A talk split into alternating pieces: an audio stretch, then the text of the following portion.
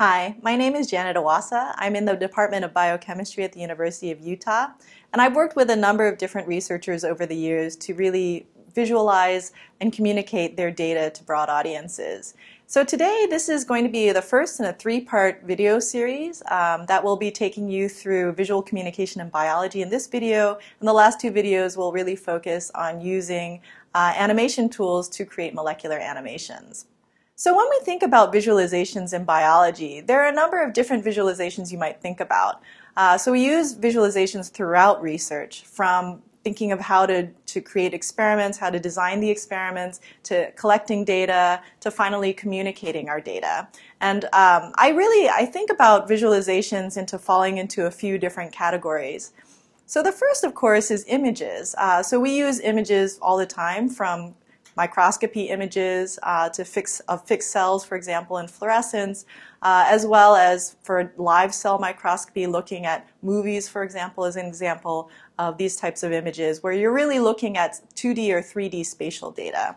And of course, we also have structures. Um, where we have structures of cryo-EM or uh, crystallographically uh, derived uh, structures that we can look at. Um, again, really showing spatial information of cellular or molecular structures.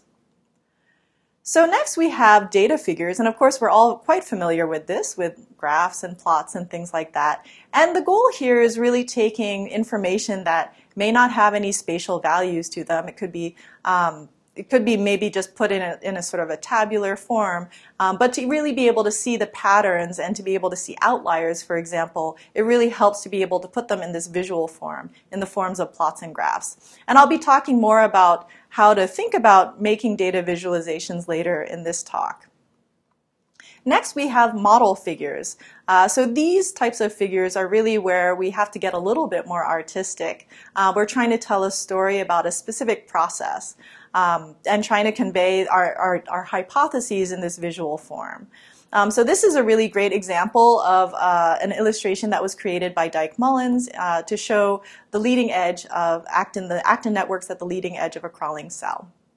And so I'll be talking a lot more about how to think about these types of model figures and how to create them, hopefully a little bit better maybe than, than you have been um, in this talk as well. So the last type of um, visualization that I'm going to talk about is animation. Uh, so the last two videos of this series will really cover animation in great detail. This is an example of a three-part animation uh, that was used in a figure uh, for a paper that was describing ESCRT-III mediated fission.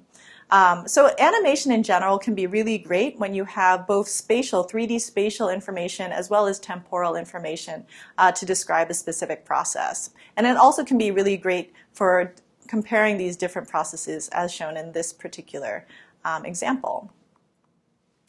So when do we use visualizations? As I mentioned before, visualizations are crucial at all parts of research.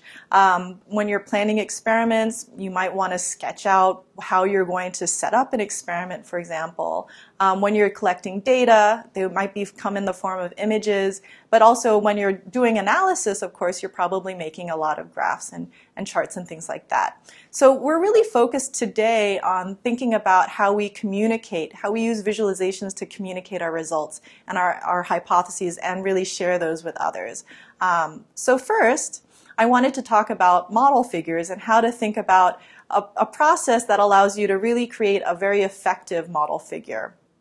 So the first step, um, and this is the same kind of process that I do with my collaborators, is to really describe the process. So what is happening? Uh, where is it in the cell? How many proteins are there? Which proteins are there? I'm really trying to get into as much detail as possible, but also thinking about that figure legend. So maybe it's something that you write down. Preferably it's not just something you're thinking about in your head, but you're actually sharing with others, maybe writing down and sharing that with others.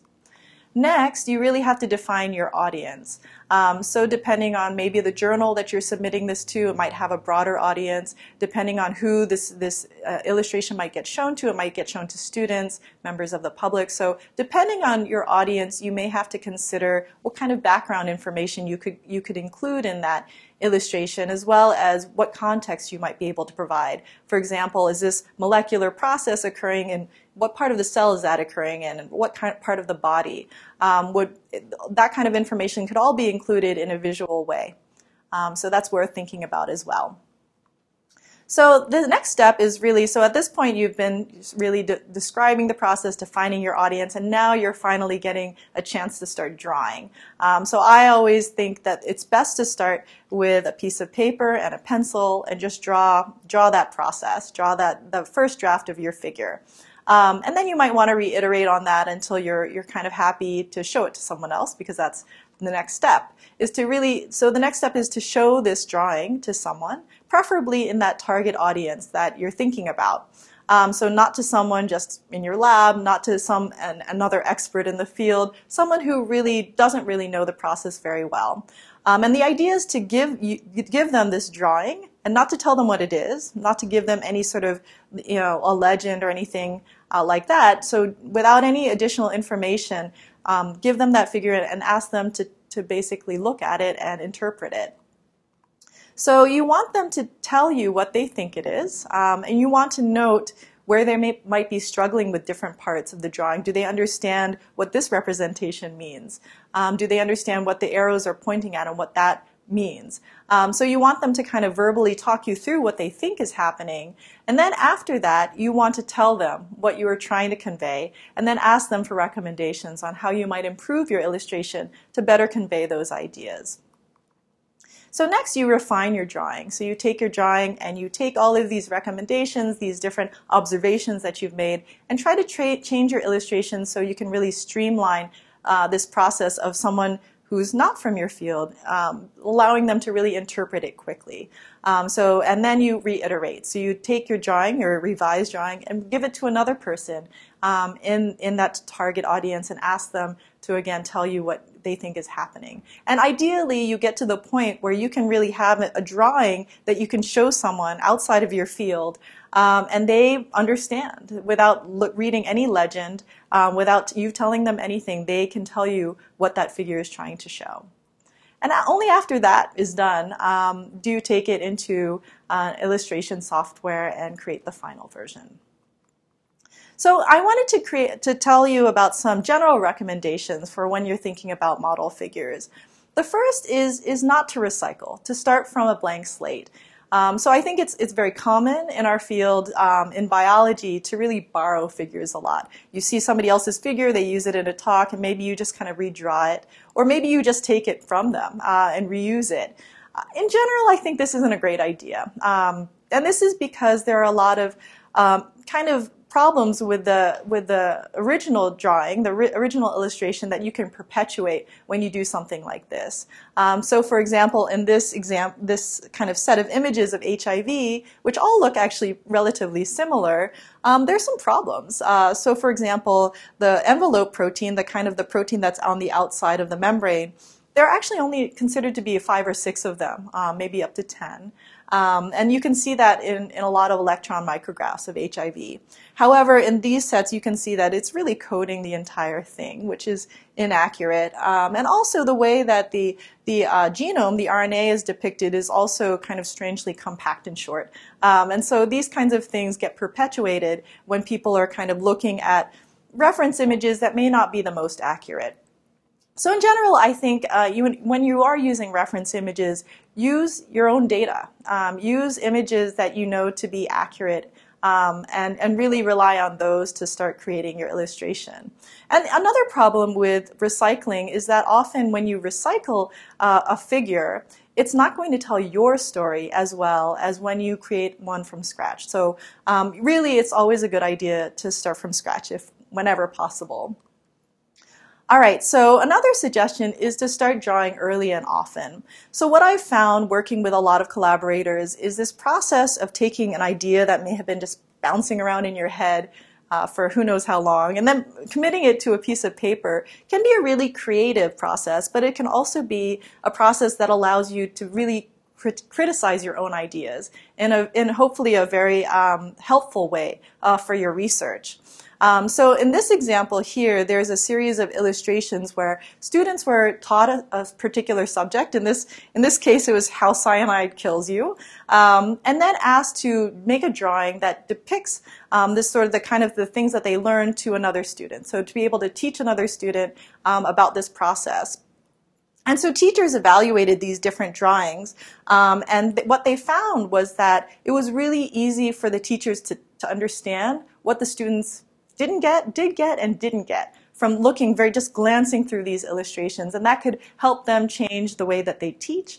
Um, but for ourselves it also you know when we take an idea and we put it on a piece of paper we commit it to, a, to this idea to a piece of paper you really get to see start understanding where there may be holes in your hypothesis. It may allow you to even design experiments that can really kind of better describe some of those um, those problem areas. So again, uh, it's a great idea to start drawing early and often. Um, and so this, this project, if you're interested in learning about more, you can go to this website, Picturing to Learn. Another general recommendation is not to start with software. Um, so I think it can be general inclination when you're trying to draw a figure to just go into PowerPoint and start, you know, making something.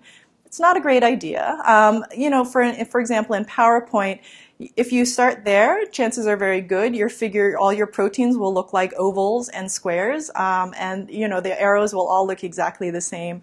Um, and so, and that can be problematic. Um, so in general, no matter what you think your drawing skills are, I think it's a good idea to start with a piece of paper and a pencil. Um, this allows you to really be more creative and allows you to be more expressive um, and tell those ideas in a way that I think just starting with with uh, software doesn't really enable you to do. So with, when you're starting with software, you're thinking more about you know how you how, what your limitations are with the software, what the software can let you do, and with a piece of paper and pencil, you're really free to do kind of whatever you want, and that's where you really want to start.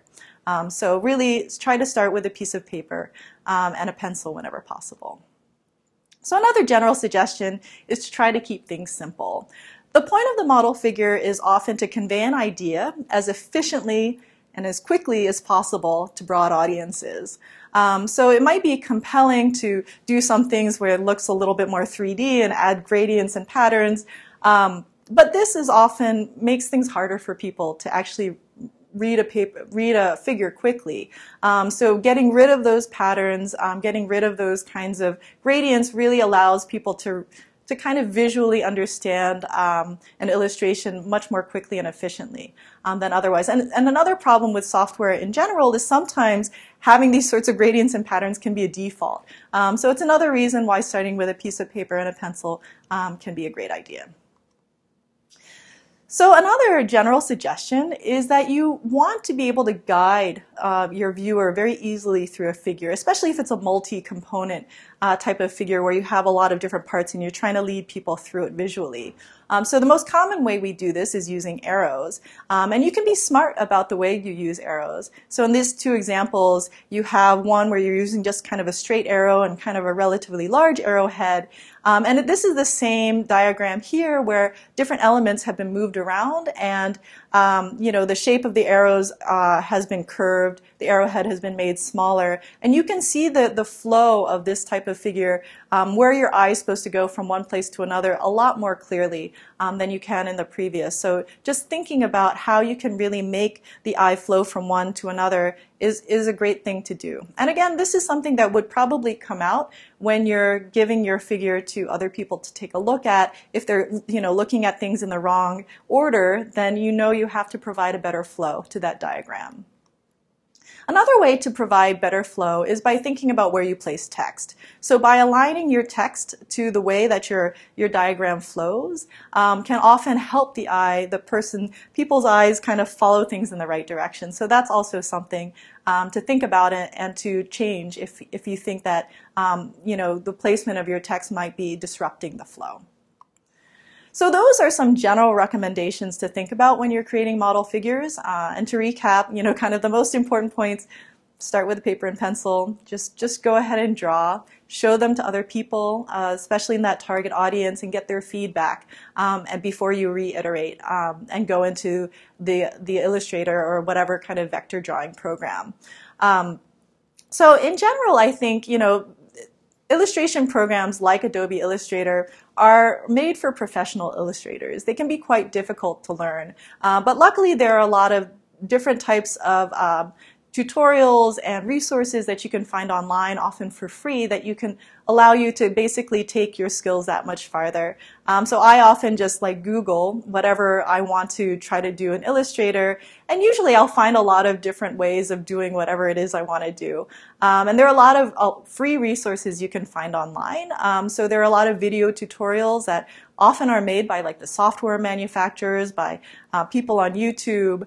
Um, different places like that are places you can find um, different resources for learning um, software. And there are also more organized courses on places like lynda.com, um, where you can have courses on things like Photoshop um, and Illustrator, even the 3D animation software. And it's always worth checking whether you know these kinds of organized courses can be made, um, can be you can get to them for free. So through your university, I can get through to lynda.com through uh, the Salt Lake City Public Library, if you're a member. Um, so those those kinds of things are always worth looking at if you want to kind of um, increase your understanding of how to use this type of software.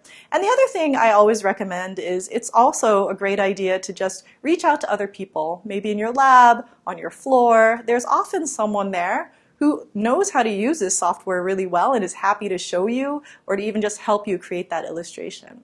Um, and you can also reach out to the art department if you're at a university. Um, there may be students there that you can just hire uh, to help you with this.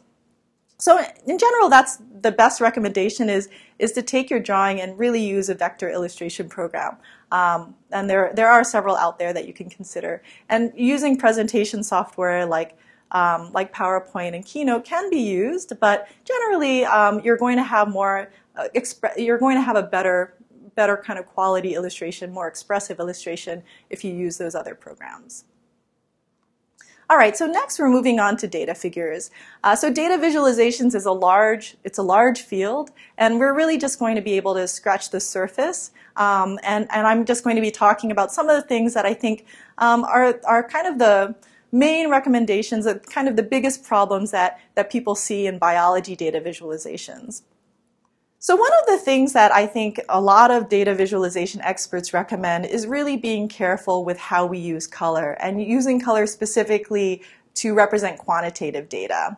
And this is because the way we perceive color is really not on an absolute scale. It's on a relative scale. So we really perceive color and the value of color based on sort of the context and the other colors around it. So if you take a look at these two boxes, for example, um, on the top box in the blue, uh, it, the color the color that you see in the center there, that green shade, looks different from the the lighter when it has a lighter green background.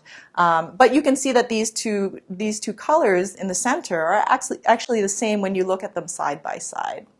And on the flip side, you have this two this example where you have two different colors um, that are represented in these two different backgrounds, uh, but they look to be the same value. Um, so it's just to say that we're really not very good at being able to assess uh, the value of a color um, when it's when it's presented on different backgrounds. And so in this example, we have a heat map that's often used to represent quantitative data, often things like upregulation and downregulation of genes. And we have here two different boxes um, with the stars in them that are actually the same color. But because of the way the, the background around them, they don't look to be the same color. So it's really hard uh, to interpret these types of of uh, illustrations, these types of figures, when using color. So in general, the, the recommendation is not to use color to represent quantitative data. So what do we use instead? Um, so what, what research has shown is that we're not great at being able to understand quantitative data using color. However, what we are really good at is being able to understand quantitative data when used on a fixed position on an axis using either length or position. So this last um, this last example here is really very it's very clear um, which of these these Guess, five different points, which, is the, which of them has the largest value and which is not. Versus if you take a look at the color over here, the volume or the area, it's really a lot less clear. So in general, um, using something like this, like a graph, is a much better way of, of representing quantitative data. So when is it that we use color? So color is really great when you're trying to distinguish different classes of data. So this could be on a bar chart to represent, you know, different cells or something, or it could be on using spatial data. So for example, this map example, um, but also when you're thinking about spatial data in terms of, say, a multi-subunit kind of protein complex and trying to color the different subunits so that they are distinguishable from each other. So it's important to note that there is an upper limit to how many colors we can distinguish in general. Um, and choosing colors can be pretty important so that we can really see the differences between these different classes. Um, and the good news is that there are some great tools online to, to really enable us to choose colors wisely. Um, so this website called Color Brewer allows you to basically interactively select different palettes, and some of these are you can use ones that ha all have the same color um, or different colors and, and, also allows you to select colors that would be, for example, colorblind friendly. Um, and then you can export all of these color palettes um, and use them in your illustration. Another general recommendation, and probably one that you've heard before, is not to use 3D graphs and charts. Um, and so in this example, we have a pie chart that's both represented in 3D and 2D. And you can see in the 3D representation, the blue and the green wedges look to be about the same size. But when you look at them in 2D, it's very clear that the blue the blue wedge is actually significantly larger. Um, so that can be that can be really difficult to parse and understand. And the same with bar graphs. When you have 3D representations, it's not clear, for example, which part of the this 3D um, bar you're supposed to be looking at to, to look at that measurement. And in this example, the green and the blue, are they the same quantity? Are they, are they different? It's, it's really hard to interpret this. So the general recommendation is not to use a 3D representation if you're not representing 3D data, 3D spatial data. That's really, when you have 3D spatial data, that's the only time you should be using 3D. Um, so it's a great idea when you have a data set to take a look at different representations um, and try to figure out which representation allows allows you to best see the patterns that you're expecting to see or that that you you're seeing. Um, and so and but you know that can be difficult to do um, to take your data and to throw it into lots of different graphs and charts can be kind of time consuming. Um, but luckily, there, there's software out there that allows you to do this. Um, and so in this example, i am using Tableau Public, which is a free resource that you can access, can download from online. Um, and you, you can import data and then visualize it in a lot of different ways. Um, so bars and, and graphs, and these are all, you know, you can just kind of drag and drop um, your data in different ways. Um, and so this is a great way to look at data, multidimensional data and different, um, using different representations and allows you to really kind of uh, test different ways of doing this. And then you can actually output the entire thing as an interactive um, that you can create online. Um, so I recommend taking, giving that a try. Um, yeah, so in general, um, those are some of the recommendations. But again, we're just scratching the surface. There's a huge body of, of knowledge out there. There's a huge body of work that talks about different ways of thinking about data visualizations, and I wanted to lead you to some resources if you're interested in learning about more. Um, so some of the figures I've shown you, actually a good number of them, come from the points of view articles that were written by Bang Wong and colleagues um, that really describe lots of different ways of thinking about data visualizations. These were published in Nature Methods from 2011 to 2013, and there are over, there are about 40 of these articles. Um, there are also, if you're interested in thinking about how to do statistics and visualizations of those, you should take a look at the points of significance articles, uh, again in Nature Methods.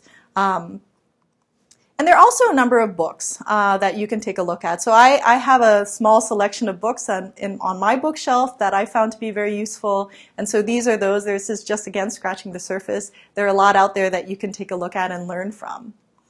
And finally, there are a couple of meetings that I've attended that I found to be quite useful when thinking about visualization. Um, one is the Gordon Research Conference on Visualization in Science and Education, happens every other year, um, and also VIZBI, uh, which also happens every year either in Europe or in the US.